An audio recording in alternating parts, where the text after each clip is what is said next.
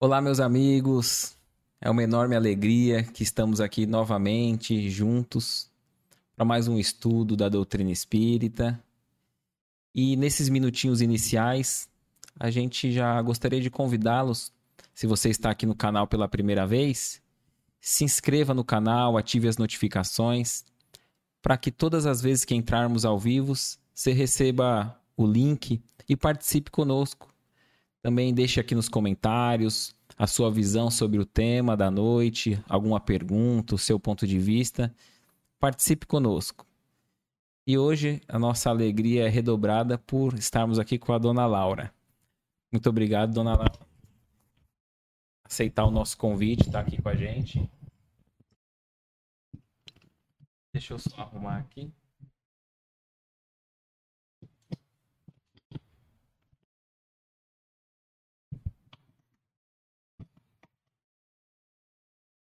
Tranquilo aqui, só, só escapou.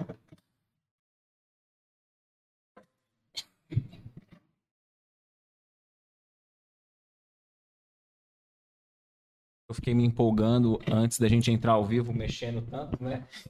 que agora que precisa. A gente estava agradecendo, né, dona Laura, por ter aceito o nosso convite, estar tá aqui com a gente. Se quiser iniciar esse nosso bate-papo com a prece, fica à vontade. Então vamos. Pedindo ao Senhor Jesus, nosso Mestre, que possa derramar bênçãos em abundância sobre todos nós aqui presentes e todos aqueles que estiverem ouvindo, que possa receber essas bênçãos de paz, de saúde, de alegria, e que o Senhor Jesus permita que seus espíritos de luz, os mensageiros do seu amor, possam nos envolver para que possamos fazer, dar o melhor de nós nessa tarde de hoje, neste propósito de levarmos ao conhecimento de outros companheiros a doutrina cristã do catecismo. Que o Senhor Jesus nos abençoe hoje e sempre. Que assim seja. Graças a Deus. Graças a Deus. Aí que o som aí tá tranquilo? Não, não soltou nada aqui não, né?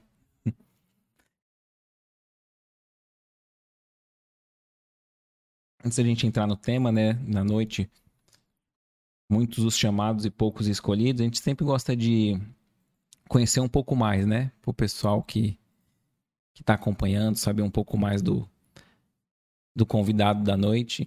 E o teu início na doutrina, dona Laura, como, como foi? A senhora sempre foi espírita? O pessoal às vezes fala que começou pelo amor ou pela dor.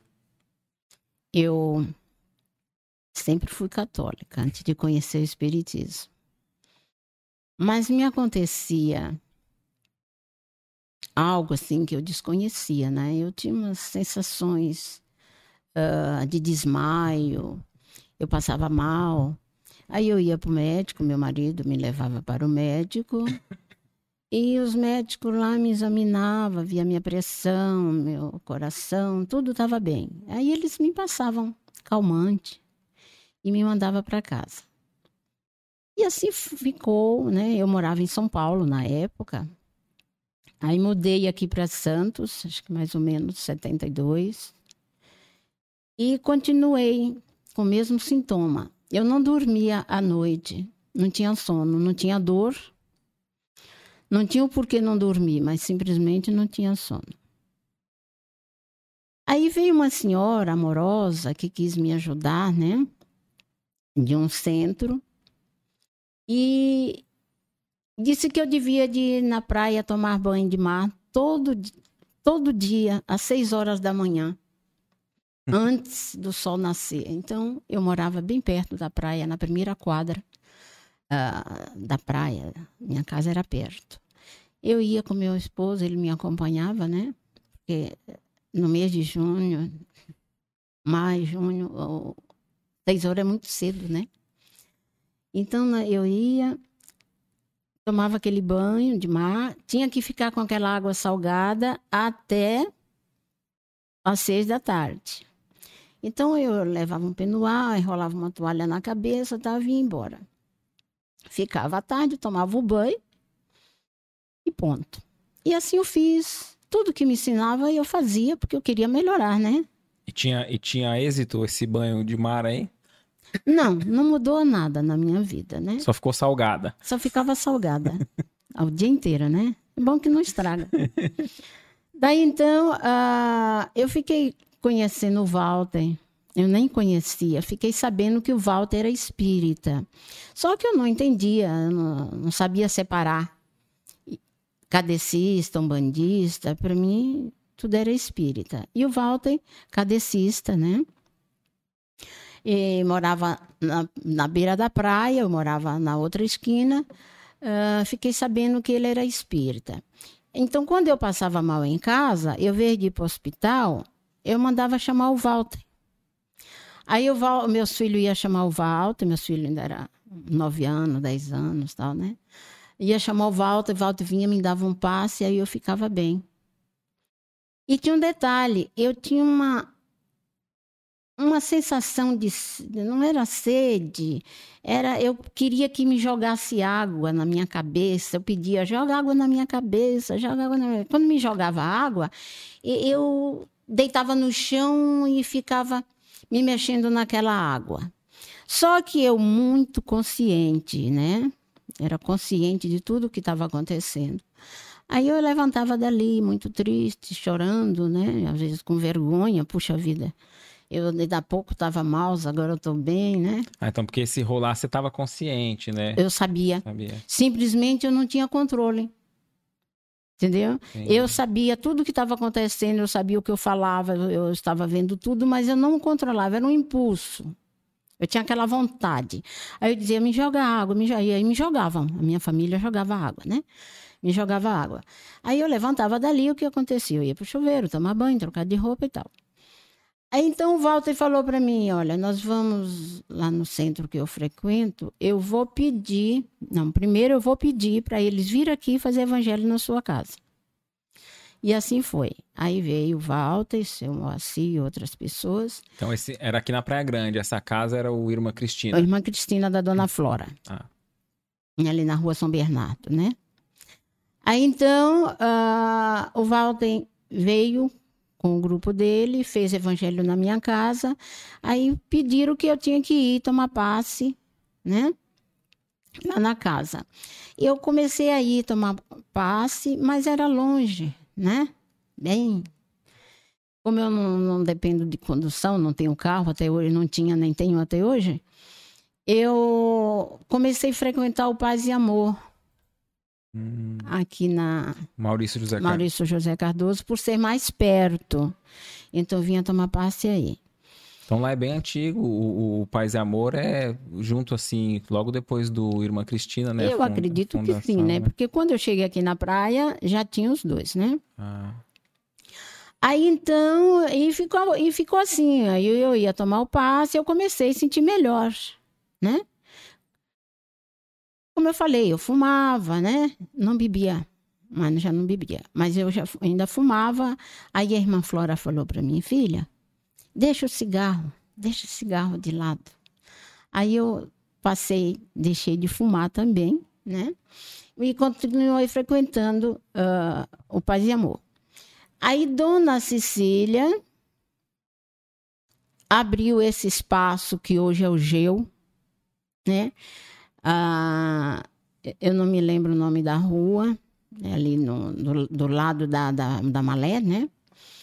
E eu passei lá no centro da Dona Cecília. E a Dona Cecília, a fundadora desta casa, ela me deu passe muitas vezes no banheiro do bar. Ela tinha um bar lá na frente da praia e eu para tomar passe todos os dias, que eu tomava passe todos os dias, não era só, porque o centro era uma tava, vez por semana. Estava resolvendo o passe, estava ajudando. Isso. Aí eu ia lá, a dona Cecília me dava passe. Vem cá, vem cá no banheiro. E me dava passe. Eu tomava passe e ia embora, porque era pertinho, né, de casa. Daí então, uh, veio o seu Edgar com Dona Marina e abriu a casa do amigo, ali do lado do Figueroa, que é a rua. Hoje, é, hoje tá no Humberto, Humberto de Campos Melo, Humberto de Melo. Hum, mas era Mas na... antes era na rua de trás, né? É, é, eu sei o nome, mas agora não me lembro. E daí eu passei, o Edgar estava pregando uma placa que tinha, pa- que tinha cura espiritual. Aí eu me interessei, fui lá, conversei com o Edgar, e tal, o Edgar falou o dia do trabalho, eu fui. Então, ali na casa do, do amigo, é que eu fiz o estudo, né? De mediunidade. Eu, quando eu parava de ir no centro, porque eu já estava bem, começava tudo de novo. Enquanto a senhora estava frequentando. Eu estava frequentando, estava ótima, eu estava bem, não tinha nada, não tive crise, mais nada. crises, não tinha, não tomava remédio, nada. Mas eu parava de ir porque eu achava que eu estava bem, né? Aí começava tudo de novo. Por isso que eu não pude fas- afastar do centro, né? Bem que eu tentei. Chegou a tentar, né? Cheguei a tentar. Aí eu comecei a estudar a mediunidade. ah, o Walter me convidou, o Walter era presidente na época da casa, ele me convidou para o trabalho. Isso eu estava na casa do amigo, eu já dava passe lá, né? Fazia estudo lá com ele, estudo com o Edgar mesmo, muita, o Edgar dava aula lá para nós. Aí depois eh, o Walter me convidou para fazer um trabalho que hoje quem faz é a Jo na casa do no Gil, um trabalho de cura, que ele trabalha com médico. Aí ele escolheu cinco pessoas, que era eu, José Pedro, Paulo, Aline, você não conheceu, e ele. Éramos cinco. Eu estava operada no hospital, ele foi me visitar, falou: Olha, nós vamos abrir um trabalho lá na casa e você está incluída para trabalhar conosco. Vai ser cinco pessoas, fulano, fulano, fulano, falou o nome das pessoas e tal. Aí nós, come- aí eu comecei, falei para Marina que eu vinha para casa do amigo, porque ah, o- Pro Geu, né? do da Geu, do porque na época era a casa do caminho. Que não tinha documentação ainda, ela estava nova, né? Era a casa do caminho. Depois da, da- trocou de, de direção e para registrar aquela coisa toda, acharam por bem colocar Geu, né? Que seria Grupo Espírita. Grupo Espírita União. Aí então ah, eu fui trabalhar com, junto com o Walter nesse trabalho de cura. Quem fazia o trabalho de desobsessão era a Ivone, minha companheira. A Ivone saiu da casa, aí o Walter pegou e pediu para que eu fizesse esse trabalho. Então, desde então, eu faço o trabalho de desobsessão na casa do caminho, ou seja, no Geu, né? Hoje, Geu. E esse foi assim que eu conheci a doutrina espírita, né? Ah, porque antes eu era católica, eu ia na missa, eu fazia tudo o que um católico faz, né? Mas eu me encontrei dentro da doutrina espírita, né? Achei que foi bom, me fez bem, foi bom para mim. Eu não sei quanto eu melhorei, quanto eu mudei, mas com certeza alguma coisa modificou em mim, porque eu estou já há 39 anos, né, na doutrina. Alguma coisa eu aprendi, né? Não tanto quanto devia ou eu gostaria, mas dentro da possibilidade, minha possibilidade de, de, de aprendizagem, né? Então, esse é, é como eu conheci a, a doutrina Legal. espírita. E nunca mais teve crise? Não. A senhora falou sobre a desobsessão. Qual que a senhora acha que é a importância desse, desse trabalho no, na casa A espírita? importância da desobsessão, olha, tem pessoas que não adotam a desobsessão. Mas eu, não, não sei se é pelo fato de eu trabalhar com a desobsessão, eu acho que é uma maneira de ajudar um espírito que ainda não está esclarecido. ele muitas vezes não sabe nem que desencarnou, ou seja, que morreu. Uh, então, ali, ele fica sabendo da situação dele de desencarnado. Ele fica sabendo o porquê que ele está agindo daquela maneira, que muitas vezes é, a pessoa. Le... Muitas vezes não, nós levamos daqui o que somos. Nós não modificamos, nós não somos melhor porque morreu. Nós somos lá o que fomos aqui e vice-versa. Então, muitos espíritos estão lá e não entendem que estão desencarnados porque tem vida, porque tem corpo, porque fala, porque escuta. Então, como que eu morri? Se eu tenho tudo que eu tinha quando estava lá, que, que, vivo, vamos dizer assim. Então, uh, muito, eu acho que esse trabalho ajuda muito a esclarecer esses espíritos.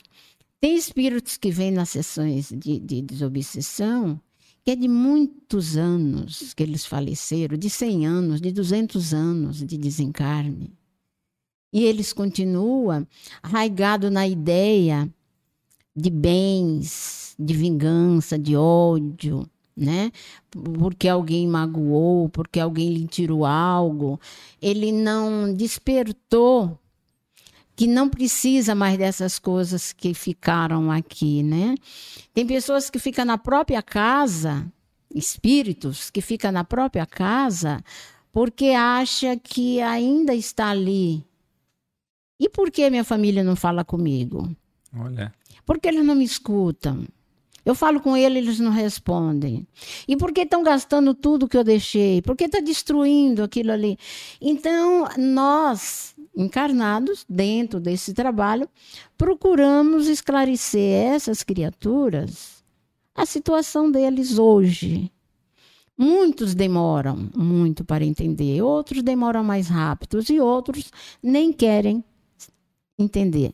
Mesmo porque como eu disse anterior, nós não modificamos nosso jeito de ser porque morreu.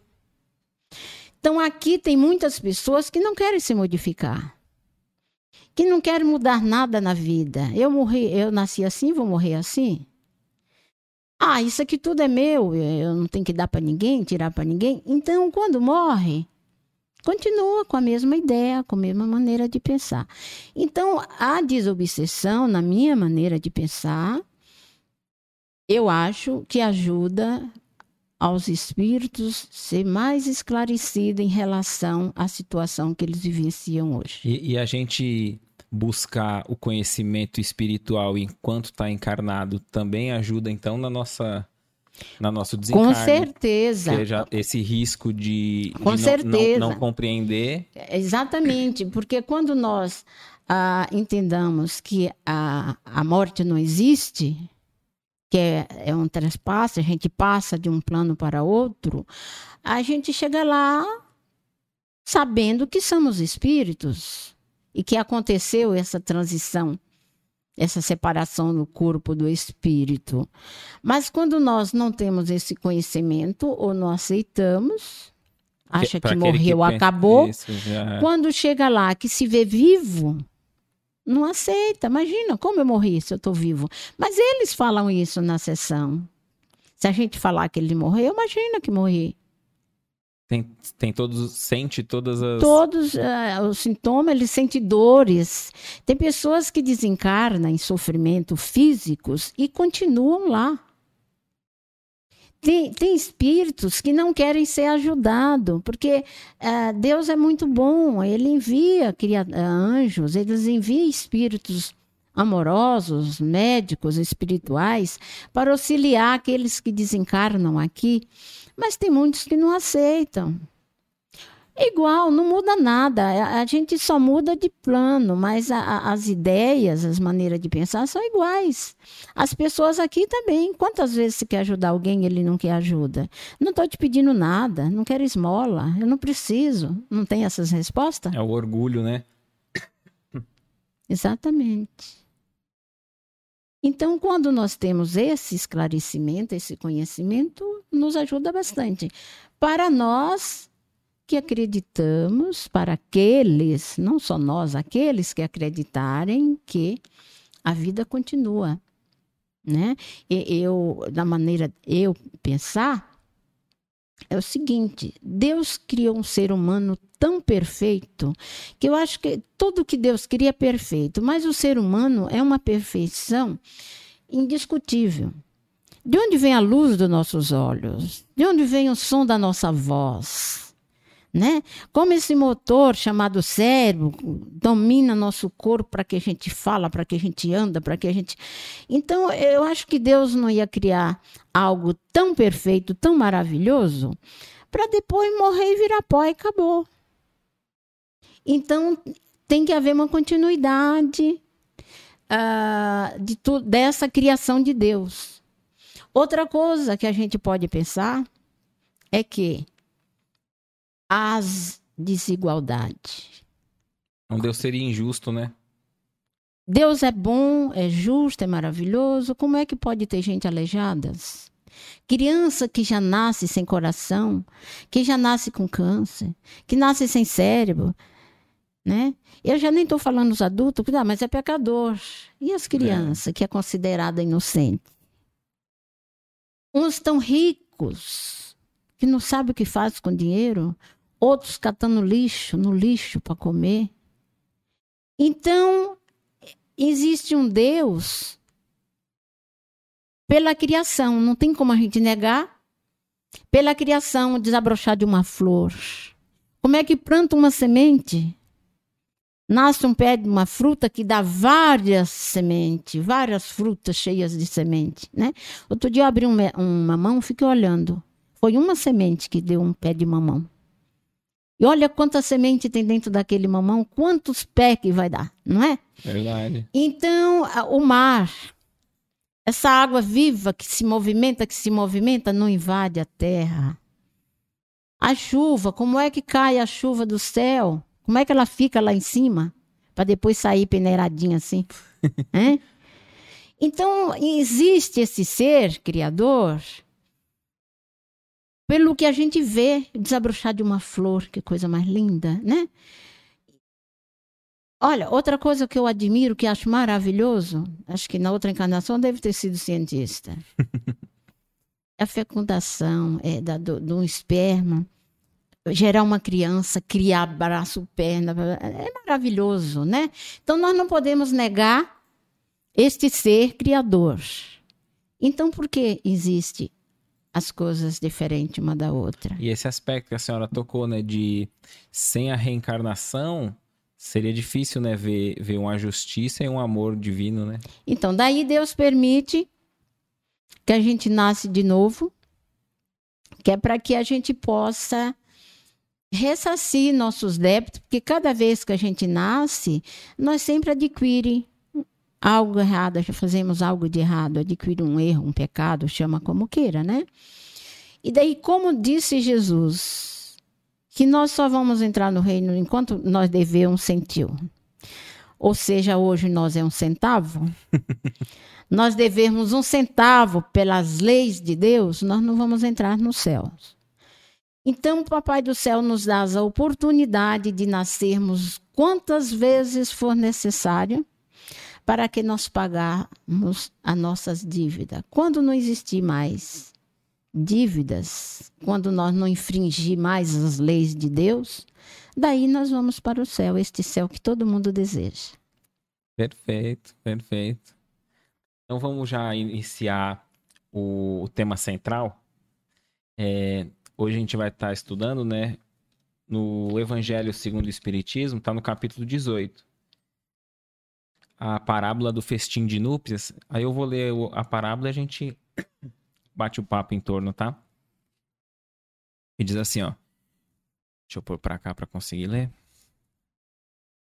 Jesus, falando ainda por parábolas, lhe disse: O reino dos céus é semelhante a um rei que, querendo realizar as núpcias de seu filho, enviou seus servidores para chamar às núpcias aqueles que foram convidados mas eles se recusaram a vir. Ele enviou ainda outros servidores com ordem de dizer de sua parte aos convidados: Eu preparei meu jantar. Fiz matar bois e tudo o que havia feito cevar. Tudo está preparado. Vinde às núpcias. Mas eles não se preocuparam e se foram, um à sua casa de campo e o outro ao seu negócio. Os outros se apoderaram de seus servidores e os mataram, após lhes ter feito vários ultrajes. O rei, tendo sabido disso, se encheu de cólera e, tendo enviado seus exércitos, exterminou esses homicidas e queimou a cidade. Então ele disse aos seus servidores: O festim de núpcias está todo preparado. Mas aqueles que haviam sido chamados dele não foram dignos. E depois nas encruzilhadas e chamai para as núpcias todos aqueles que encontrardes.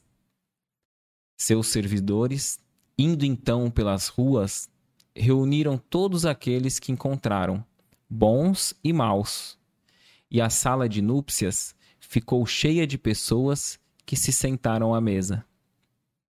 O rei entrou em seguida para ver aqueles que estavam à mesa. E tendo notado um homem que não estava com a roupa nupcial, lhe disse: Meu amigo, como entrardes aqui sem ter a roupa nupcial? E esse homem permaneceu mudo. Então o rei disse aos seus servos: Atai-lhe as mãos e os pés e lançai-o nas trevas exteriores. Aí haverá pranto e ranger de dentes, porque há muitos chamados e poucos os escolhidos. Mateus capítulo 22, do versículo 1 ao 14. A gente pode compreender desse essa parábola. a gente observa assim, né? Eu, eu, eu lendo, disse aqui que esses primeiros que foram ali para para fazer o convite, pode-se ver como Jesus dizendo que foram os primeiros profetas, né, que enviaram o convite do reino dos céus para os hebreus, depois a vinda do Cristo e o povo não ouviu. Então ele diz o, o, diz por esse lado e no final é curioso que diz assim, né? Como que ele abre o convite para bons e maus, né? Primeiro ele tinha os convidados ali e depois ele abre o convite para bons e maus. E no final ele ainda tem aquele outro que chegou, foi convidado em cima da hora e ele ainda reclama da roupa, né? Dele não tá adequado. Curioso, né? É, ele diz que Jesus diz assim: o reino do céu é comparado a um rei que foi fazer as núpcias do filho, não é isso? Uhum. Então, o que ele quer dizer, no meu entendimento, é que Deus nos faz esse chamamento. Então, uh, por que os últimos serão os primeiros? Porque os primeiros convidados foram aqueles que ele mandou os servos ir buscar e eles recusaram. Uns foram para um lado, outros para outro, outros até maltrataram os, as pessoas Servidor, que, os servos deles, né? servos que ele mandou. Por isso, ele mandou que fosse na rua e pegasse quem ele encontrasse. Então, aí a comparação. Os, os últimos ficaram como os primeiros. Foram bem-vindos na casa dele. Os primeiros que foram convidados, que seriam bem-vindos, não foram.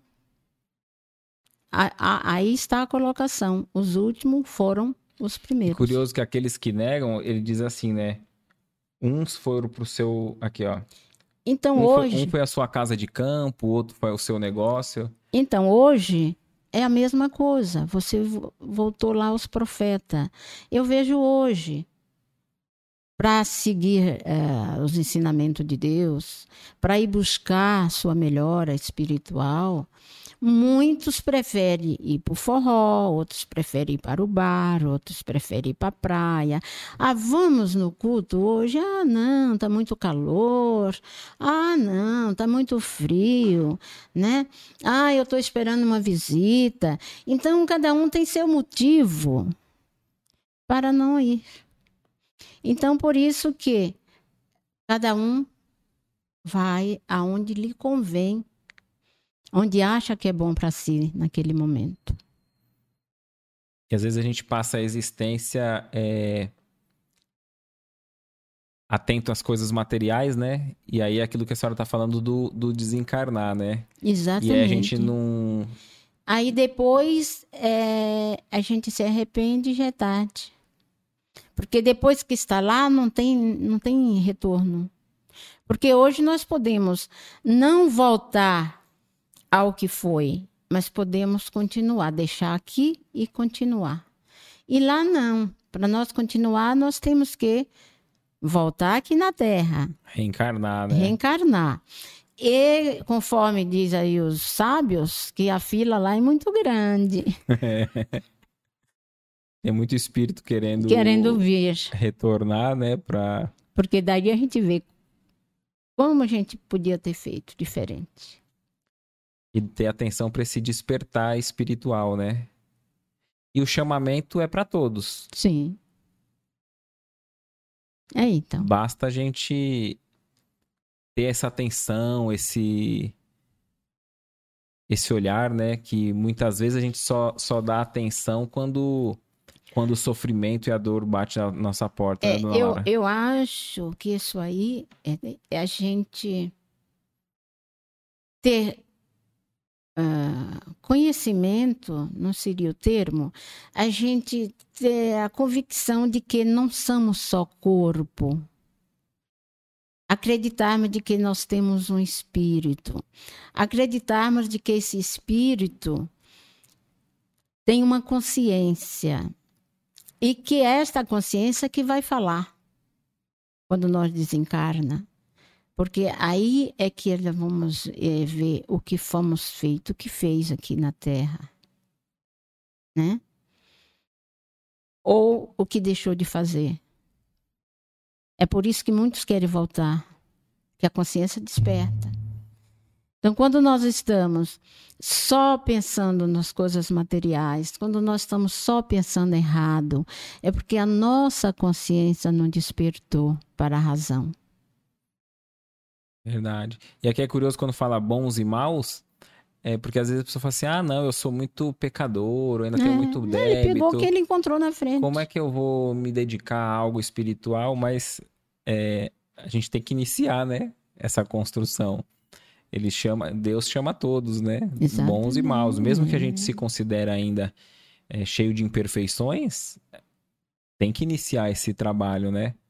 De, de lapidação, de, desse aspecto nosso moral. Mas se nós fôssemos perfeitos, nós não precisávamos. Nem estava aqui, né? Não, nem precisávamos de estar preocupado com o nosso estado espiritual, com o nosso estado lá do outro lado da vida. Nós nos preocupamos exatamente porque somos imperfeitos. E esse, e esse aspecto da. Dá pra gente fazer uma analogia também, que esse aspecto da vestimenta, da, núpcias. das núpcias, né? Que ele diz que não está vestido adequado, é que também não, não basta o convite, né? A gente tem que se preparar, né? Fazer essa, esse, esse trabalho de, de melhoramento, de reforma. E a gente poderia fazer uma, analogia com essa roupa espiritual, essa roupa da, da festa, né? Com nosso corpo espiritual, nosso perispírito, porque a gente desencarnando vai depender do nosso corpo espiritual, da nossa vibração, para onde nós vamos estar, né? E alguém ainda inferior, limitado, que desencarnou, não vai conseguir, como a gente estava conversando antes de começar, né? A gente não vai se afastar muito da Terra, né? Não. Todo mundo querendo ir pro nosso lar, não... nem todos irão, né? O, eu lembro de um, de, um, de um livro do irmão Jacó, né? No livro é, Voltei. E ele era um. ele era um trabalhador espírita, né? Assim, é, construindo muito exteriormente, né? Participando de tarefas, é, federações, etc. E aí, quando ele desencarna, ele se surpreende negativamente, né? Do, do seu corpo espiritual. Ele vê ali espíritos tão iluminados e ele sem luz, com a luz, luzinha apagadinha. E aí ele veio e fala assim: caramba, eu, eu construí tanto externamente, mas esqueci de, de ter esse olhar interior para o meu orgulho, para minha vaidade. Tem um fato curioso que ele, que ele narra, que ele trabalhava em sessão de desobsessão, né? E aí ficava ali doutrinando, e antigamente, né, de forma mais dura, enérgica. E aí aqueles espíritos viam ele trabalhando, né, os espíritos mais inferiores ali naquela, naquela reunião tal. E quando viram que ele ia desencarnar, falaram assim: vamos ficar aqui vendo que lá ele consegue se esconder, né? Porque aqui a gente consegue usar uma máscara, né? E, e se pôr como alguém espiritualizado, iluminado, né? E falaram, vamos ver como ele vai sair. Aí viram ele ele saindo, eles não, não esperaram, né? Muito tempo foram lá acusar. Falou, pô, você dava tanto sermão na gente aí e agora desencarnou e tá com essa luzinha apagada, né?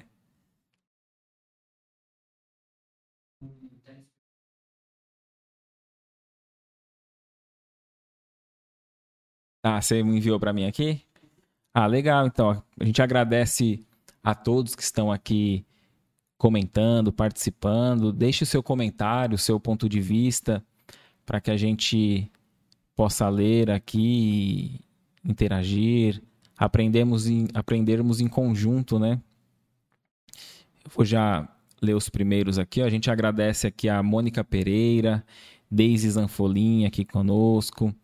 Ione Moraes, Ivone Guerin, Jean Marcel, nossos cumprimentos, Digão Palhares, Luciana Miranda, Ana Moura aqui conosco também. A dona Marina aqui comentando, ó, que você falou da dona Marina, né? Ó, ela diz: ó, boa noite. É muito bom ver minha grande amiga Laura, a quem eu vi, envio meu carinhoso abraço. Hum. A dona Marina aqui com a gente, nosso abraço também. Mônica Pereira, é, dizendo: Nossa, que maravilha, 39 anos. Que a senhora falou, né? 39 anos de, de espiritismo e, e atuação, né, dona Laura? Atuando, né? Ali em, em benefício. É que a dona Laura, logicamente, que não oculta, né? Mas ela tem se dedicado bastante ali no, Grupo Espírito União e, e muitos ali vão até ela e, e tem colhido ali o, os carinhos, palavras de conforto, né? Então a gente fica, fica aqui nosso reconhecimento pelo, pelo seu tempo de, de empenho e de, e de tarefa, viu, dona Laura? Ó, Mônica Pereira dizendo, ó, comecei há um ano, mas sempre busquei a doutrina é, espero aprender e desenvolver sendo útil. Marta Félix, aqui também conosco, nossos cumprimentos. Josete Prestia, é a, é a Jo? A Jo aqui com a gente, nosso abraço também. Tânia Regina. A Mônica Pereira, vivenciei isso com minha mãe. Estava comigo por causa do perdão. 11 anos morta, aqui sofrendo e eu também. É esse comentário, Kaique, que eu. Tá.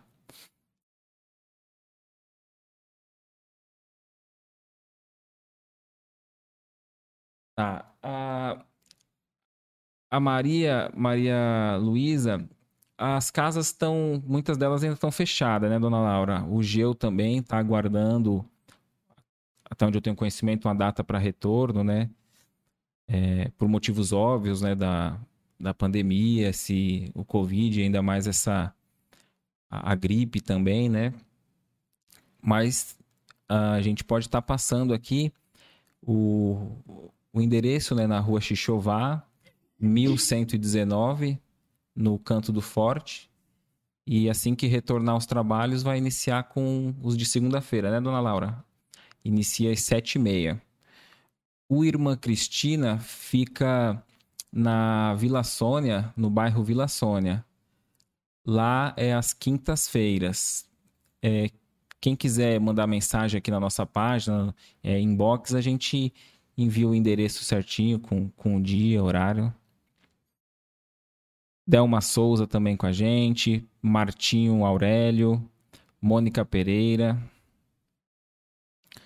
A Mônica diz aqui, acho que quando a gente estava, a senhora comentava sobre as desigualdades, né? A justiça divina, né? E ela comenta, é verdade. Nos questionamos sobre essas desigualdades. Ione Moraes, Mônica Pereira,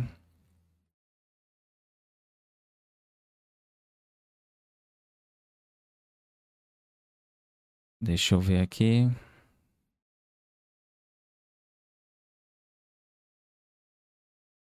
Do Martinho?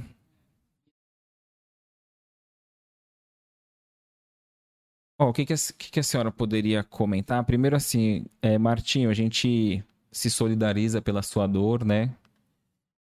E sinta-se abraçados por nós, apesar da distância. Ele diz que precisa de ajuda pois está sofrendo pela mãe dele. Como ele fala, como ele faz para conversar, né? É... Para quem, no caso dele, né, acabou de, de perder a mãe, assim, o que, que, que a doutrina poderia dizer? Algum aspecto que consolasse ele, dona Laura? Olha, a dor, só o tempo é que cura que ele pode fazer é fazer prece para a mãezinha dele, para que a mãe dele possa estar tranquila também. Porque quanto mais ele se desespera, mas a mamãe também sofre. Ele passa todo esse sofrimento para ela, porque ela capta através do pensamento, das energias, mesmo que ele não fala. Mas ele sente, ela também sente. Então ele tem que fazer prece para a mamãe, muita prece para e para si própria, pedindo que o Senhor Jesus a conforte, porque a mamãe dele viveu o tempo que ela tinha que viver aqui. Se ela partiu, é porque ela já cumpriu o compromisso dela, dela aqui na Terra.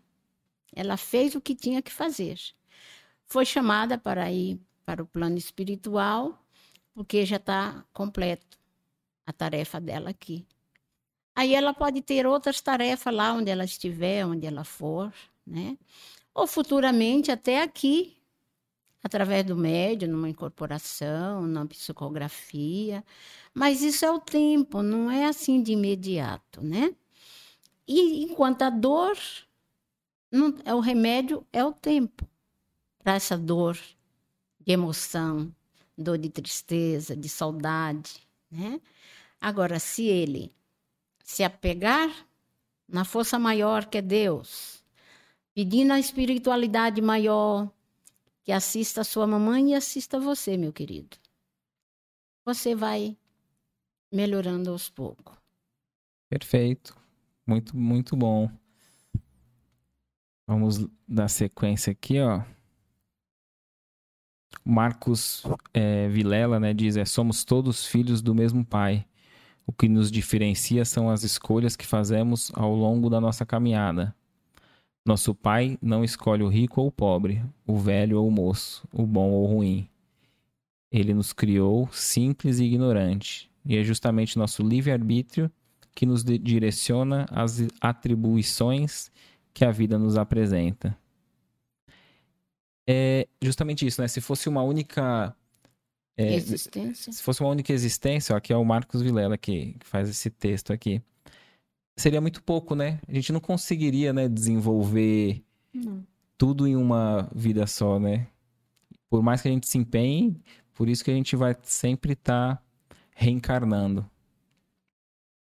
E, e para esse companheiro que perdeu a mamãe, ele tem que pensar da seguinte maneira: se a mamãe dele cumpriu o compromisso dela aqui na Terra e não partisse, ficasse aqui, fosse outro que não cumpriu, quer dizer, a troca não seria justa. Né? Se ela foi, porque ela já cumpriu o que tinha que veio fazer aqui. Inclusive, dar luz a ele, criar, educar, encaminhar, né? Eu não sei se ele tem mais irmãos, mas o, o trabalho dela, o papel dela aqui foi feito. Não pode haver uma troca. Ficar aquele que não pagou a dívida. Verdade. Né? Levar o que não pagou a dívida e deixar o que já pagou a dívida. É, o Allan Kardec faz uma analogia é, bem interessante, uma das, tuas, das suas obras, que diz assim, né? É, imagine que uh, nosso espírito é livre, é eterno, né? A nossa verdadeira morada é espiritual.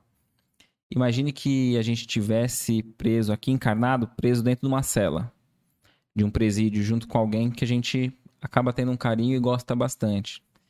E aquela pessoa recebesse a carta de liberdade. Nós ficaríamos feliz ou triste? Né? Então, Ficaríamos felizes pela pessoa de ela ter conquistado a liberdade dela, mas ficaríamos tristes porque enquanto ainda tivesse aquele nosso período de cumprir ali a nossa ficar tempo, ali. ficar ali sem a companhia da, daquele daquela pessoa. daquela pessoa. E fazendo essa analogia espiritual, né? Essa visão espírita, nós somos espíritos livres presos momentaneamente no corpo físico, né? E virar o dia que a gente não sabe quando nós iremos abandonar essa roupa de carne, né? Essa vestimenta e adquirir outra. E adquirir outra, mas antes, com a permissão de Deus, a gente vai reencontrar, né? Aqueles aqueles que partiram, né? Que partiram, que estão ali que no foram primeiro do que nós. Verdade. É que a gente possa ir algo que é importante é que a gente não deve acelerar, né? Essa partida, né, dona Laura? Sim, não, porque... Não ter esse pensamento do suicídio, Não, do eu abandono. acho que o, o suicídio é o pior crime que pode existir. Porque o maior dom é a vida que Deus nos dá, é a vida. Então nós temos a obrigação de cuidar deste corpo que Deus nos deu para que a gente possa caminhar em busca da nossa evolução. Que a proposta de Deus para conosco é a evolução, para chegarmos ao Pai, né? Pagar os nossos tios lá, né? Então, nós temos obrigação de zelar pelo nosso corpo, cuidar do nosso corpo, que é para que nós somos corpo e alma. Temos que cuidar dos dois. Um não pode viver sem o outro aqui na Terra, né? Perfeito. Os dois faz parte. Então nós temos que cuidar, respeitar, amar. Tem que nos amarmos. Se nós não amarmos a nós, como podemos amar aos outros? Se nós não temos amor nem para nós mesmos, como vamos ter para alguém, né? Então temos que nos amarmos, nos respeitarmos e daí nós passarmos para os outros. A, a, a gente diz assim, eu, eu, eu, o nosso eu é muito latente, mas é primeiro eu nesse sentido de amor. Se amar não é um egoísmo. Não. Primeiro eu me amo. Depois você. Depois Deus. Mas Deus está em terceiro lugar? Não. É porque se nós não tiver amor para mim mesma, não tiver para meu irmão, como eu vou ter para Deus? Que eu nem conheço.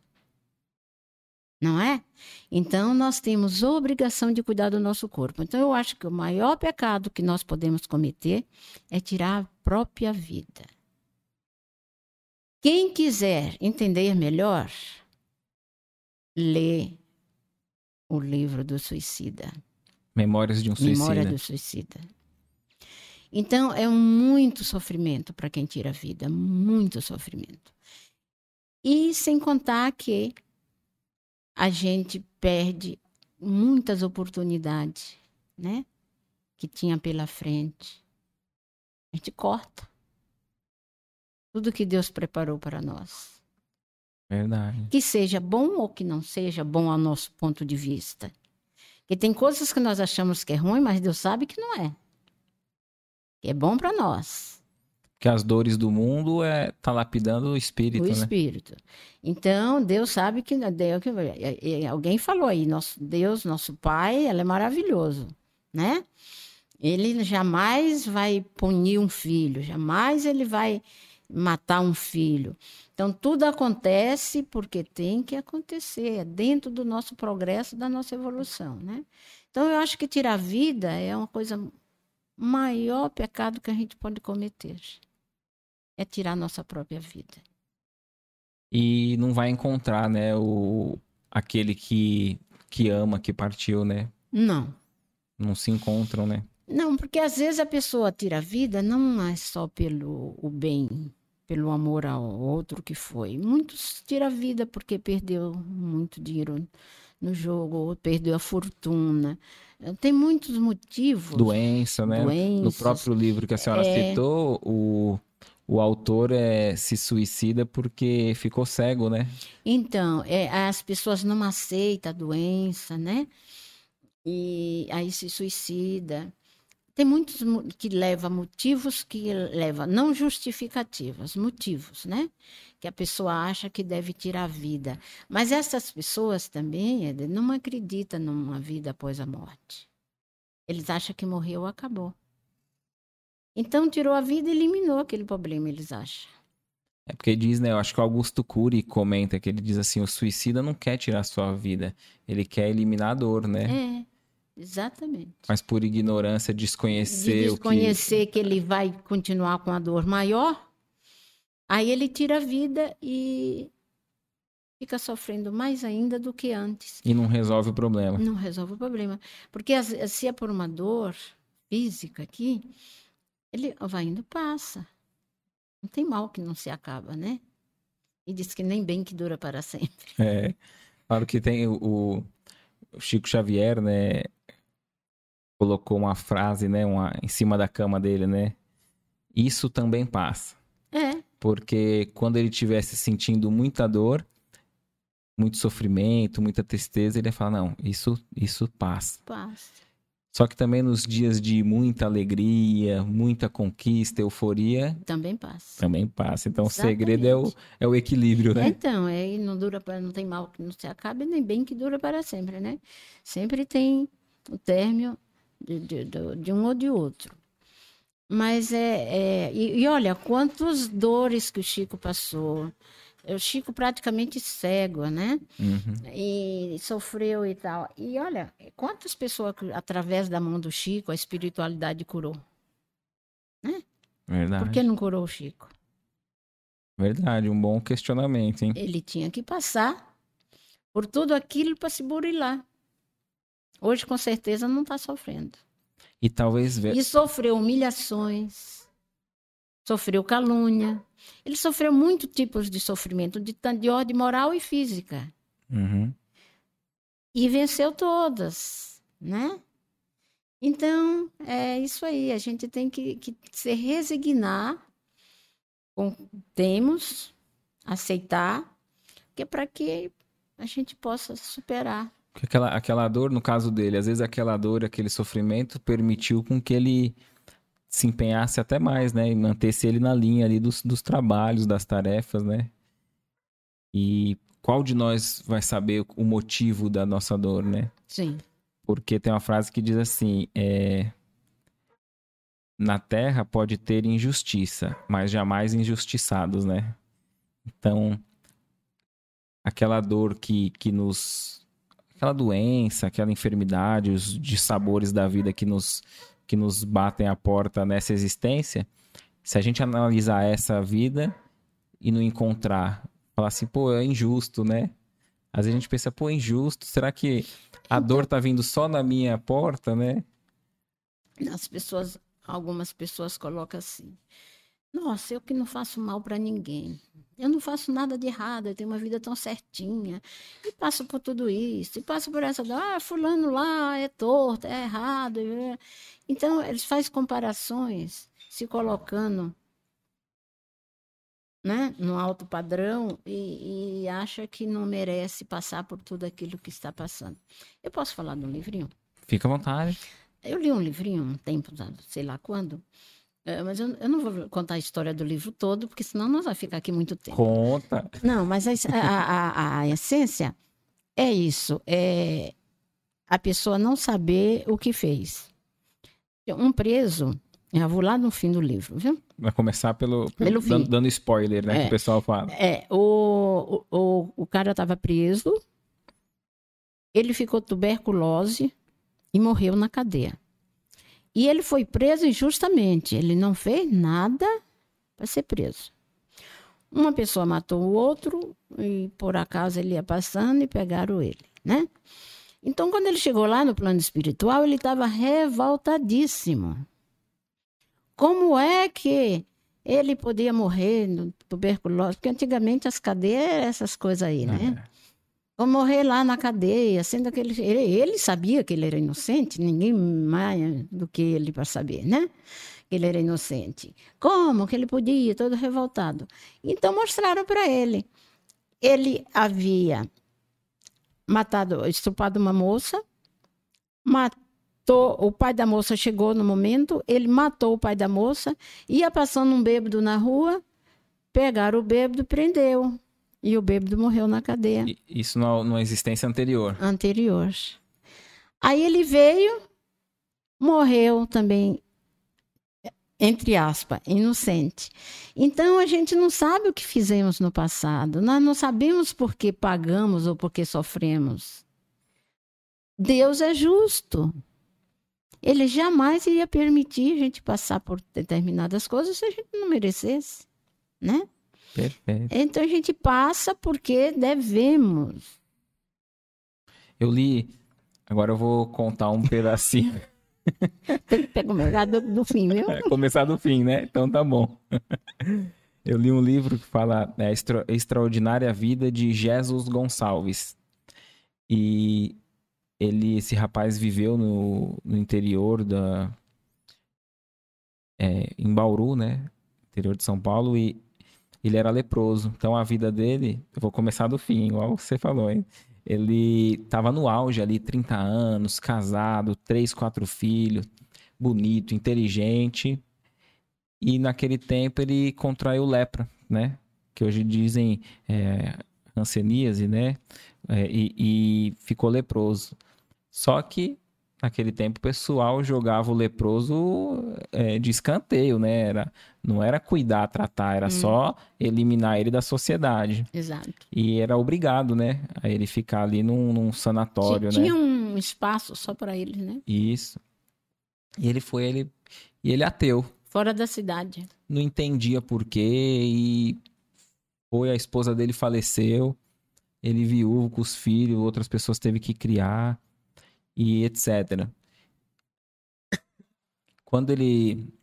Vou pular que eu não vou contar o livro, né? Todo. Ele, ele desencarna, ele compreende que ele tinha sido em outra encarnação um rei, um líder muito poderoso que guerreava e na hora de guerrear ele atacava as cidades e mandava atacar fogo, pôr fogo em, na, nas casas todas, né?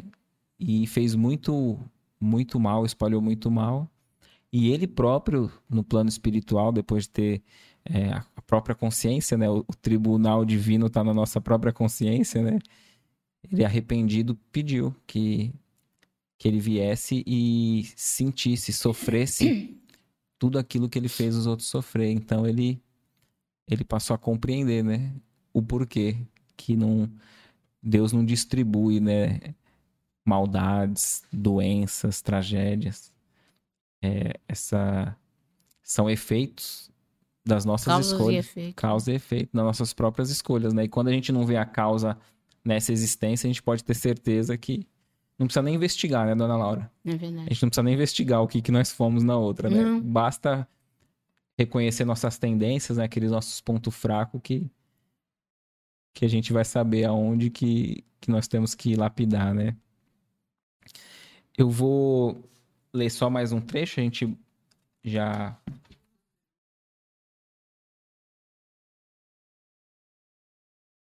Ah, vamos ler aqui um, mais um pouco de, de comentário. A gente, mais uma vez, agradece a, a participação de todos aqui com a gente. É, Luciana Miranda dizendo, como sempre, assuntos interessantes, adorando. A gente agradece o carinho. É, a Tânia Regina diz, né? Seria então por isso que o apóstolo Paulo disse que somos juízes de nós mesmos? Por isso, né? Porque a, a cada um será dado conforme suas obras, né? Então a gente colhe aquilo que, Que plantou. que, que plantou, que semeou.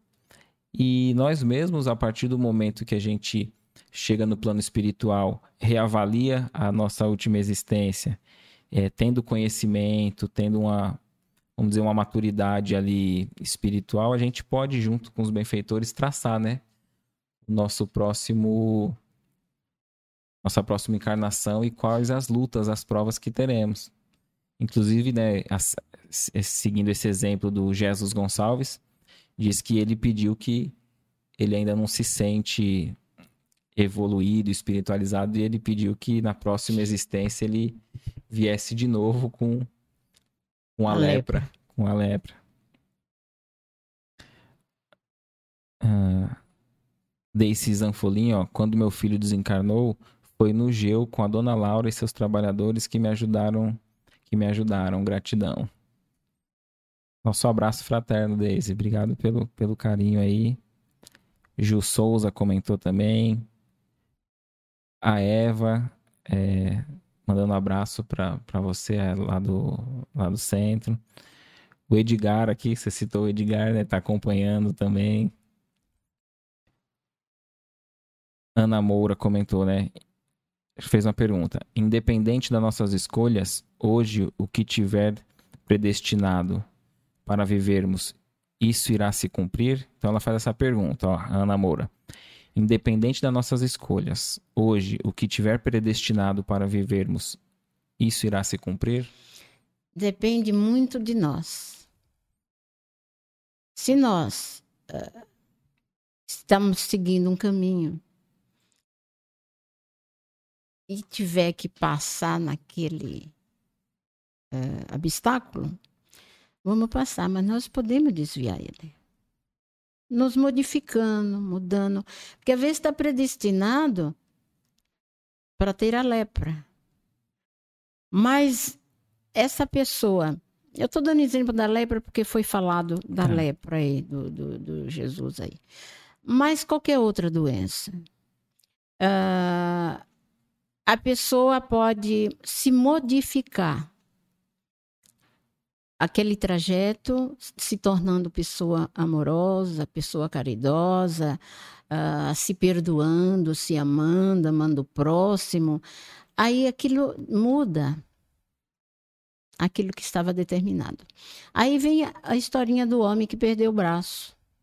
Qual é? Conta que eu não sei. Ele, ele veio predestinado de perder o braço quando nascesse. Todo o braço. Ele fez um trabalho na vida dele que ele perdeu só o dedo. Então, olha, de, de um braço para um dedo é muita distância, não é? Então, nós podemos modificar o que chamamos de destino. Depende muito de nós. E podemos piorar. Também depende de nós. Agravar, né? Agravar. Se agravar. É o. Tem pessoa que diz, eu tô ferrado mesmo. Uhum. Aí faz coisa pior do que eu já fiz ontem. Vai viver uma situação pior do que a que está vivendo agora. Então, o que ele está fazendo? Piorando a situação dele, a vivência dele. Mas não, eu estou ferrado, mas eu vou fazer por onde melhorar. Eu vou buscar em algum lugar um meio de eu ficar diferente, de eu ser melhor, de eu ser... Ele vai melhorar, não vai? Verdade. Ana. Por que, que nossos irmãos evangélicos, muitos melhoram? Porque eles se modificam.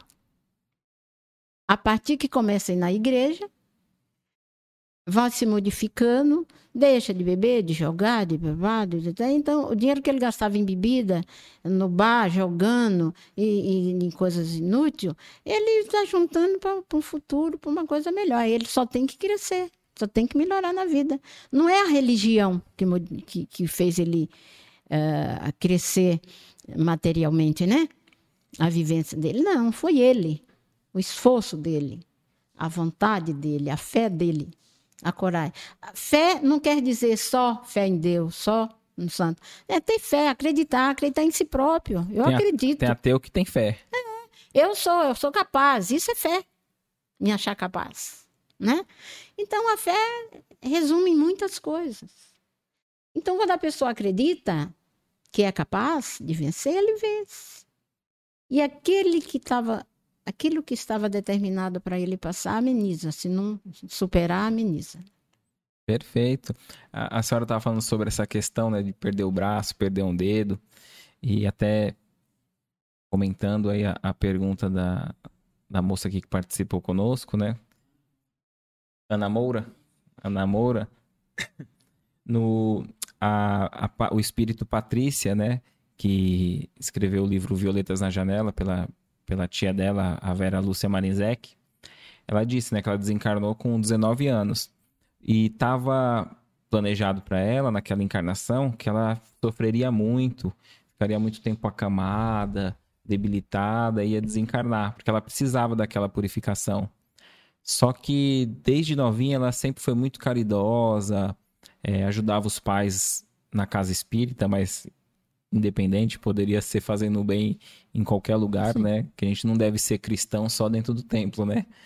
Tem que ser, tem- temos que buscar ser o, tem- a todo momento, né? E aí ela desencarnou dormindo. Ela foi, se deitou para dormir e já despertou no plano espiritual. Então, ela alterou, fazendo bem, ela alterou porque ela não precisava mais daquela lição. Sim. Como ela já Ela se modificou de maneira dif- sim, não, pela dor, mas pelo amor, pela doação. e cabe dentro do que a gente está estudando, né? Muitos chamados e poucos escolhidos, que esse chamamento está para todos nós, né? Independente de quanto tempo ainda cada um de nós tenhamos de, de existência física, né? E que a gente possa. Não, ninguém vai ser santo, né? Ninguém vai, vai mudar de uma hora para outra, é, conseguir eliminar todos os, os vícios, né? Que, que deseja, mas se a gente der uma- um passo, né, avançar um pouquinho, a gente já vai estar melhorando o nosso nossa colheita, o nosso destino, né? É. Aí. Eu ia ler o último trecho aqui, pra gente já, já ir concluindo o estudo, que dentro desse mesmo capítulo 18 tem a, a porta estreita, né? A gente pode ver que, que porta estreita é essa e como, como interpretar, né? E no capítulo 7 de Mateus, diz assim, né? Entrai pela porta estreita, porque a porta da perdição é larga, e o caminho que a ela conduz é espaçoso. E há muitos que por ela entram. Como a porta da vida é pequena, como o caminho que ela conduz. Perdão. Como o caminho que ela conduz é estreito, e como há poucos que a encontram. E alguém lhe tendo feito essa pergunta, Senhor, haverá os que se salvam? E ele lhe respondeu: Fazei esforços para entrar pela porta estreita, porque eu vos asseguro que vários procurarão por ela, entrar e não poderão.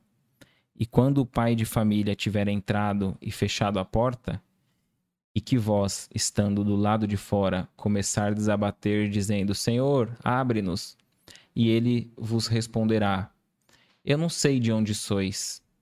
Então recomeçareis a dizer: Come- comemos e bebemos em vossa presença, e vós ensinastes em, vo- em nossas praças públicas. E ele vos responderá: Eu não sei de onde sois. Retirai-vos de mim, todos vós que cometeis a iniquidade. A gente consegue fazer uma analogia aqui pra, dentro daquele aspecto que a gente estava comentando do. Às vezes é ir pro templo religioso, né? A gente fala assim: ah, fui pra missa de domingo, fui pro centro lá, é, tomei um passe, ouvi a palestra e pronto, já tô, já tô melhor do que aquela multidão pecadora do mundo. Só isso não, não garante, né, o, o reino dos céus, né? Eu acho que está dentro de tudo que já falamos. Que nós estávamos falando aqui ainda há pouco. Da pessoa se modificar, da pessoa procurar melhorar. Porque ele faz uma colocação. Quer dizer, aquele que não se modificar, né? Que não fizer a sua transformação, você não consegue entrar na porta estreita. A porta larga é o mundo, é as coisas, as vicissitudes do mundo, é os vícios, é essas né, coisas relacionadas ao mundo. Essa porta larga, porque é fácil a pessoa desencaminhar para um vício. É fácil a pessoa enganar outro, é fácil a pessoa mentir, é fácil roubar. Tudo que diz respeito às coisas do mundo é fácil. As pessoas que não faz é porque se respeitam e tem caráter. Mas não é que não sabe. Nós sabemos de tudo isso. E essa porta está aberta para quem quiser passar. Agora, a porta estreita, é isso, tem que ir lá na, no templo, tem que respeitar as leis de Deus, tem que respeitar seu próximo, tem que amar seu próximo, tem que educar seu filho para o caminho do bem, enfim, tudo que diz respeito às leis de Deus. Essa porta é estreita, porque nem todo mundo quer passar. Está ligado exatamente o que falamos. Cada um quer ir para um canto, um quer ir para a praia, outro quer ir. E requer um esforço da nossa parte, né? Exatamente. Um esforço e boa vontade. Entendeu? Nossa, hoje está um frio horrível. Ah, mas eu ponho uma agasalho e vou assim mesma, né? Ah, mas eu quanto que eu já vi falar? Não, lá é muito quente, muito abafado. Você entendeu? Ora por mim, reza lá por mim né? Então, as pessoas têm dificuldade de passar na porta estreita. Aí onde Jesus diz: depois daquele que fez tudo à vontade do Pai, que é o pai de família que ele faz essa colocação, entra e fechou a porta. Desculpa. Aí quer entrar, mas não pode. Porque eu acho que automaticamente aquela porta não abre. A oportunidade foi perdida, né? Foi perdida. A porta não vai abrir simplesmente. Não é que eu não queira, você não quer que está lá dentro. Aquele que está ali não consegue passar, não consegue entrar. Ela não vibra igual, né? Não, a vibração não permite, entendeu? Você não fez por onde ter a chave daquela porta. Tem a lei de merecimento, né? Exatamente. Você plantou. Você fez por onde entrar ali naquela porta. Você, quanto, Quanto sacrifício às vezes você fez para passar aquela porta? Agora a outra é fácil, não tem sacrifício nenhum. Bora. Só deixar a vida levar. É. Como diz o homem lá, né? Ó, isso é uma letra de uma música, hein? É. Não sei se alguém vai cantar aqui hoje, né? É, de repente. Você quer que eu cante isso? Deixa a vida me levar? Acho que é uma oração de de São Francisco é bonita, né? É, é melhor, eu, né? Eu ouvi dizer, não, aqui a senhora quiser. O que, que vou você ler, dizer? Vou ler um comentário, vamos ler uns comentários aqui, ó. O Edgar comenta hoje, os suicidas em geral é, acho que tiram sua vida por dores da alma, angústia, tristeza, mágoa, desprezo, uhum.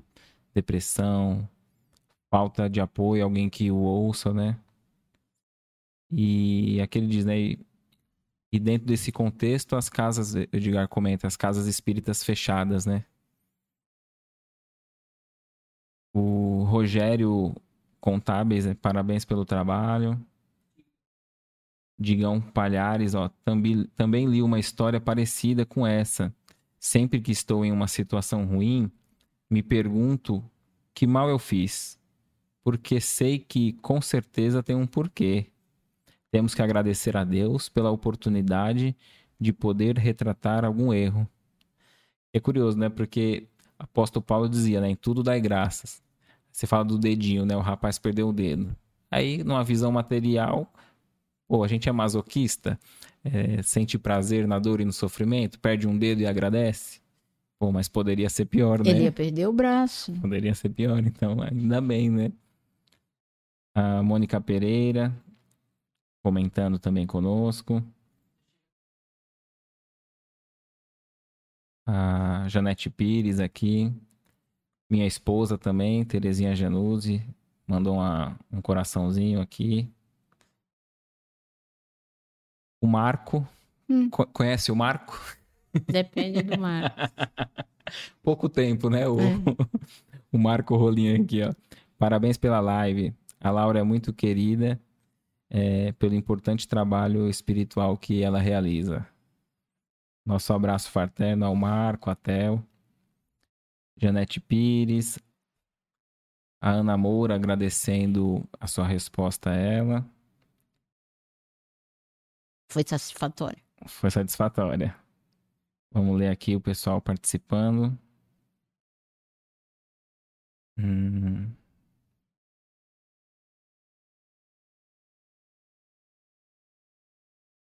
Noeli Klein. Um médico erra e desgraça a vida das pessoas. Isto é de Deus? Olha, o erro não é de Deus, mas ele é um ser humano como qualquer outro. E todo ser humano está sujeito ao erro. Quem não erra? Não disse Jesus atira a primeira pedra? Aquele que não tivesse pecado, ele usou esse termo, mas é a mesma coisa. Atira a primeira pedra quem não está sujeito a um erro. Então, o erro não é de Deus, nenhum erro. Mas ele é um ser humano e pode errar, né? E o ser humano erra por várias maneiras, por vaidade, por ódio, por ganância, por paixão. Tem muitos motivos pelo qual o ser humano pode praticar erros. E aquilo, erro na nossa visão aqui, é dentro da nossa visão limitada, né? Porque se a gente for analisar a história, o, o fato ali com uma visão é, espiritual de reencarnações passadas, é, sem dúvida tem um, um motivo, um tem uma, uma ligação, um porquê. E às vezes o que é um erro aos nossos olhos, do plano espiritual não é, né? Me, é um resgate. É, eu me recordo que é, o Divaldo Franco disse, né, no, no, início da doutrina ali da mediunidade dele, que ele foi atender uma pessoa muito enferma. Ele foi, aplicou passe, fez o atendimento o espírito do Bezerra de Menezes apareceu para ele e falou: Não se preocupe, é, vai dar tudo certo. E aí no final, o Divaldo saindo, ele só ouviu ali, né? No final, ele saindo da casa. Aí o pessoal, e aí ele? Não, pode ficar tranquilo que ele vai ser curado, uh, vai ficar bom. No outro dia, o rapaz desencarnou. Ficou bom. Aí ele perguntou pro Bezerra de Menezes, pô, mas que situação, né? Você falou que ele ia ficar bom, então, ficou. Ele cumpriu a, a missão dele, ele tá bem no plano espiritual, sendo acolhido e tal. Então, uh, o que é erro, o que é bom, né? Se a gente tiver uma visão mais ampla da, da situação, sem dúvida a gente. É, nós não sabemos qual o compromisso do médico para com aquela pessoa, ou vice-versa, né? Verdade. Agora, errar, quem não erra? Sem dúvida. Vamos ver aqui.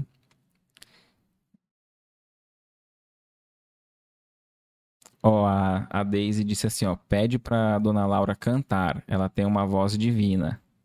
Quem é Daisy? Daisy Zanfolim.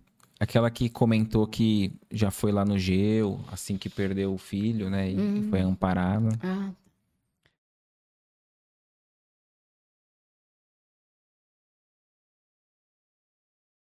Vamos ler aqui. Nossos cumprimentos também ao Paulo Travassos. É...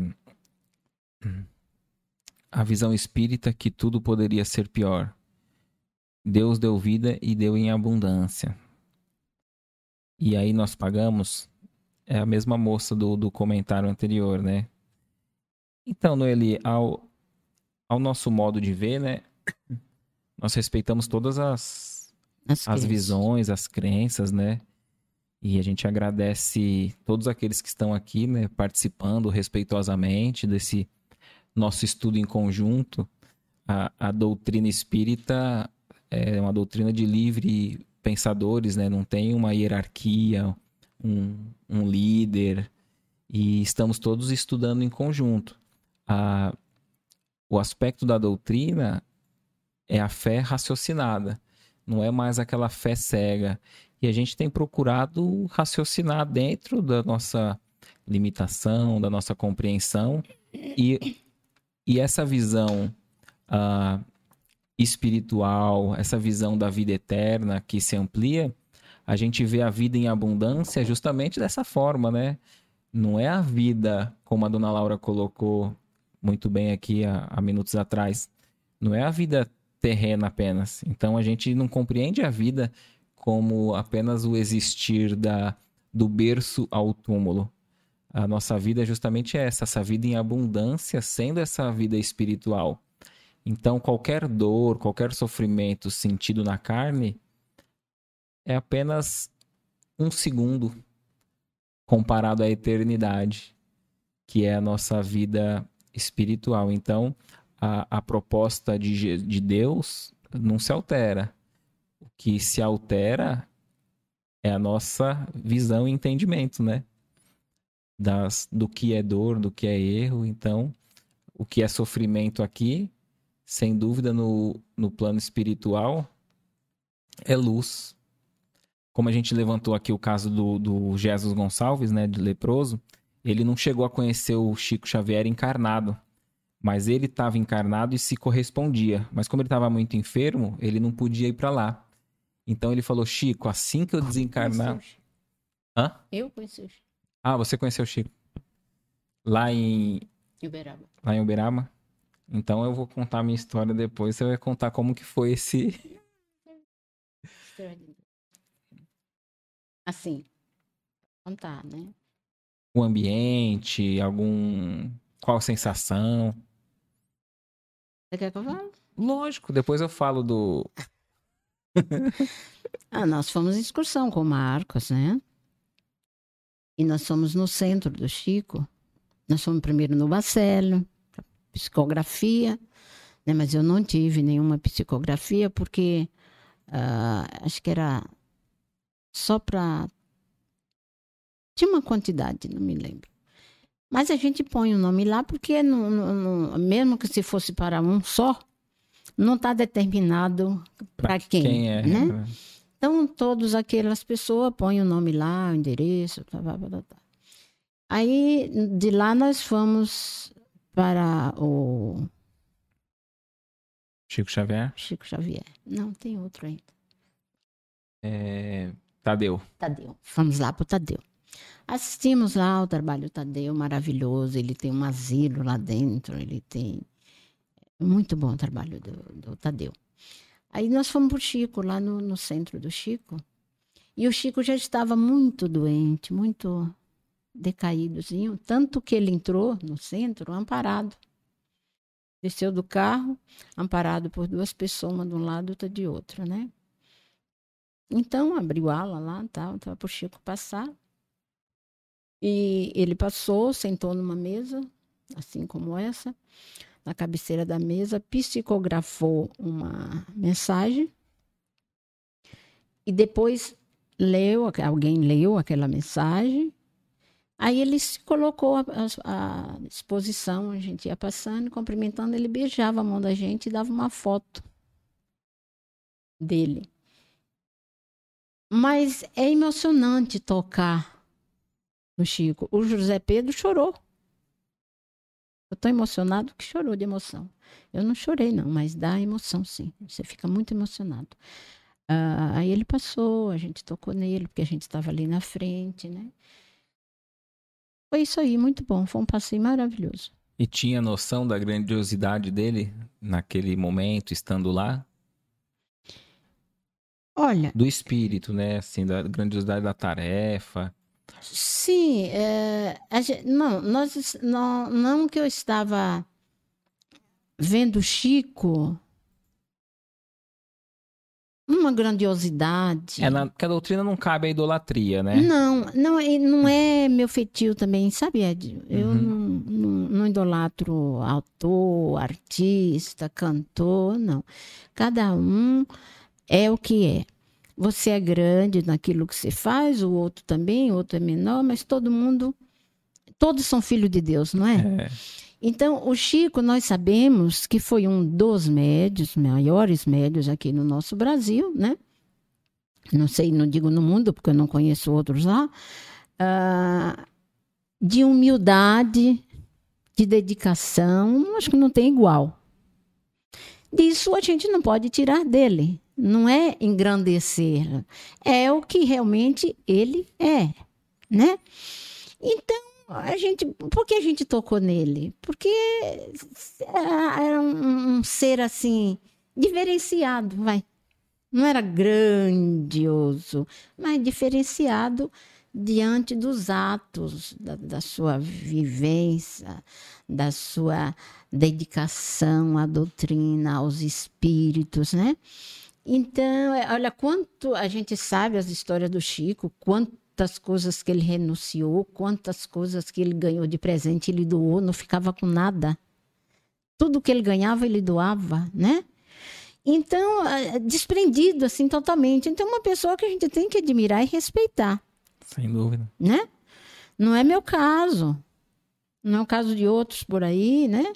A gente ainda é muito apegado, nós ainda falamos disso essa semana em casa, somos ainda apegados às coisas materiais, às pessoas que nos cercam, né? Nossa família. Um e, amor possessivo, sim, né? Sim, e, e, egoísta até. É. Né? O Chico já não tinha mais isso, ele era desprendido de tudo isso. Tanto que a gente sabe de boatos do filho, de, de como ele foi explorado, disso da mais aquilo, para ele, ó, não dizia nada né? Então, ele era uma pessoa excepcional, não há dúvida. Que nos inspira, e né? E eu tive o prazer de, de, antes de eu partir daqui, eu conhecer o Chico. Legal. eu não consegui conhecê-lo. Vamos ver se tem mais algum comentário aqui.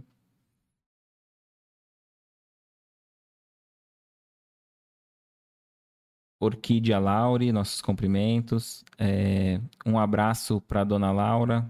Hoje moro em Itanhaém. Orquídea? Ela, Orquídea. Eu acho que é a esposa, eu sei que. Orquídea Laure.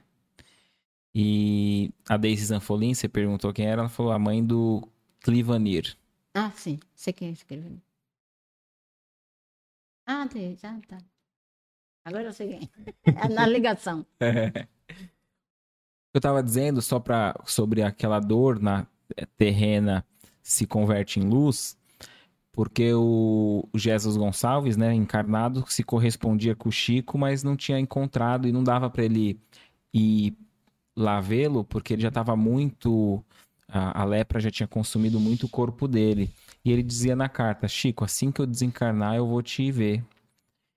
E o, o Jesus desencarnou, e alguns dias depois, semanas, é, o Chico estava no centro, uma reunião, e ele viu um espírito entrando com alguns pontos de luz muito forte. Que ele perguntou quem era. Aí ele falou: sou o, Je o Jesus Gonçalves, né? Porque ele era Jesus Gonçalves. Depois, quando ele mandou as mensagens, ele falou para ser chamado de Jesus, porque ele não tinha a, não tinha como ser, ter o mesmo nome do mestre, né? E ele falou, aí ele cumprimentou o Chico tudo e o Chico não sabia do desencarne dele, né? Ficou sabendo quando viu o espírito. E o Chico comenta depois que é, onde ele tinha lepra, que era ele já tinha perdido o nariz, tinha alguns pontos na orelha, alguns pontos sem sem ali a carne, né? Que em espírito aqueles locais eram pontos de luz muito muito brilhantes, né? Então, se a gente fizer essa analogia é, dizem que aqueles que sofrem bastante na, no plano físico, quando chegam no plano espiritual, vê que a recompensa é muito maior. É, dizem assim: se eu soubesse, eu teria sofrido mais. Sofrido mais. é para que a gente tenha esse, esse aspecto de consolo da doutrina, né? E que a gente não foque na dor, né? Com essa fé no futuro, sabendo que o melhor está por vir e que, por maior que possa parecer esse sofrimento, ele tem data certa para acabar. E sem dúvida teremos uma festa, né?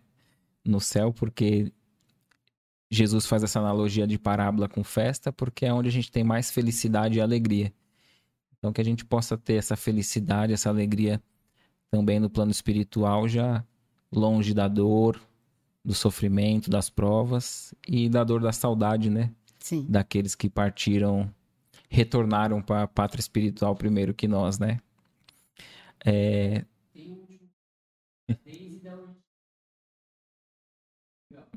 Tá. Ó, a Daisy Zanfolim comenta assim, ó, também estive no Chico Xavier uma semana antes dele desencarnar. É, recebi mensagens do Bacelli, do meu filho, fui para lá várias vezes é, e ela também foi na excursão do Marcos. Então, legal esse comentário, né? Dizendo que ela recebeu a bênção da, da carta da psicografia do, do filho dela, né? Que havia desencarnado. E a Orquídea diz: Fui várias vezes com excursão do Marcos, muita emoção e uma bênção. A última foi uma semana antes do Chico partir para o plano espiritual. Legal, a gente agradece, a gente fica muito feliz quando tem a participação de todos aqui nos comentários, interagindo conosco. A gente agradece o carinho, né? É, convida para quem ainda não é inscrito se inscrever no canal, ativar as, as notificações para que a gente possa estar tá sempre, se não junto de forma física, mas juntos aqui de modo virtual, corações unidos em torno da doutrina espírita, do seu consolo, seu esclarecimento. Nossa gratidão também à dona Laura, que aceitou o convite em estar aqui batendo esse papo. Foi, foi muito gostoso. Eu agradeço muito, viu, tudo que que você tem feito por nós, nos acolhendo e nos incentivando né, na, na tarefa. E eu vou deixar esses minutos finais para a senhora terminar essa live como a senhora quiser. Se quiser deixar um, deixa, dar um recado aqui para a câmera, se quiser cantar, né? Você vê que o pedido do canto não foi só meu, né, dona Laura? Tá, para então... que a então senhora não ponha a culpa em mim, hein? Então tá bom. Já, já que é para alguém pediu para cantar, eu vou tentar, né? Ver se sai realmente um canto bonito. Porque cantar assim a capela não é fácil, porque o som ajuda, né? Uhum. Tinha que estar tá o Marcos aqui com o piano, né? Não é? Então tá. Deixa eu ver. Hum, pode? Fique à vontade. Ah, então vamos encerrar, né? Já estamos encerrando esse bate-papo com esta oração de São Francisco cantada, né? Espero que vocês aceitem como boa, porque a capela é difícil. Senhor, fazei-me instrumento de vossa paz Onde houver ódio, que eu leve o amor. Onde houver ofensa, que eu leve o perdão. Onde houver discórdia, que eu leve a união. Onde houver dúvida, que eu leve a fé. Onde houver erro, que eu leve a verdade. Onde houver desespero, que eu leve a esperança. Onde houver tristeza, que eu leve a alegria. Onde houver trevas, que eu leve a luz. Ó oh, Mestre, fazei que eu procures mais consolar que ser consolado, compreender que ser compreendido, amar que ser amado, pois é dando que se recebe, é perdoando que se é perdoado, e é morrendo que se vive para a vida eterna. Ó oh, Mestre, Fazei que eu procures mais. Consolar que ser consolado, compreender que ser compreendido, amar que ser amado, pois é dando que se recebe e perdoando que se é perdoado, e é morrendo que se vive para a vida eterna. Maravilhoso. Não tem nem comentário, né? Ficou, Gratidão.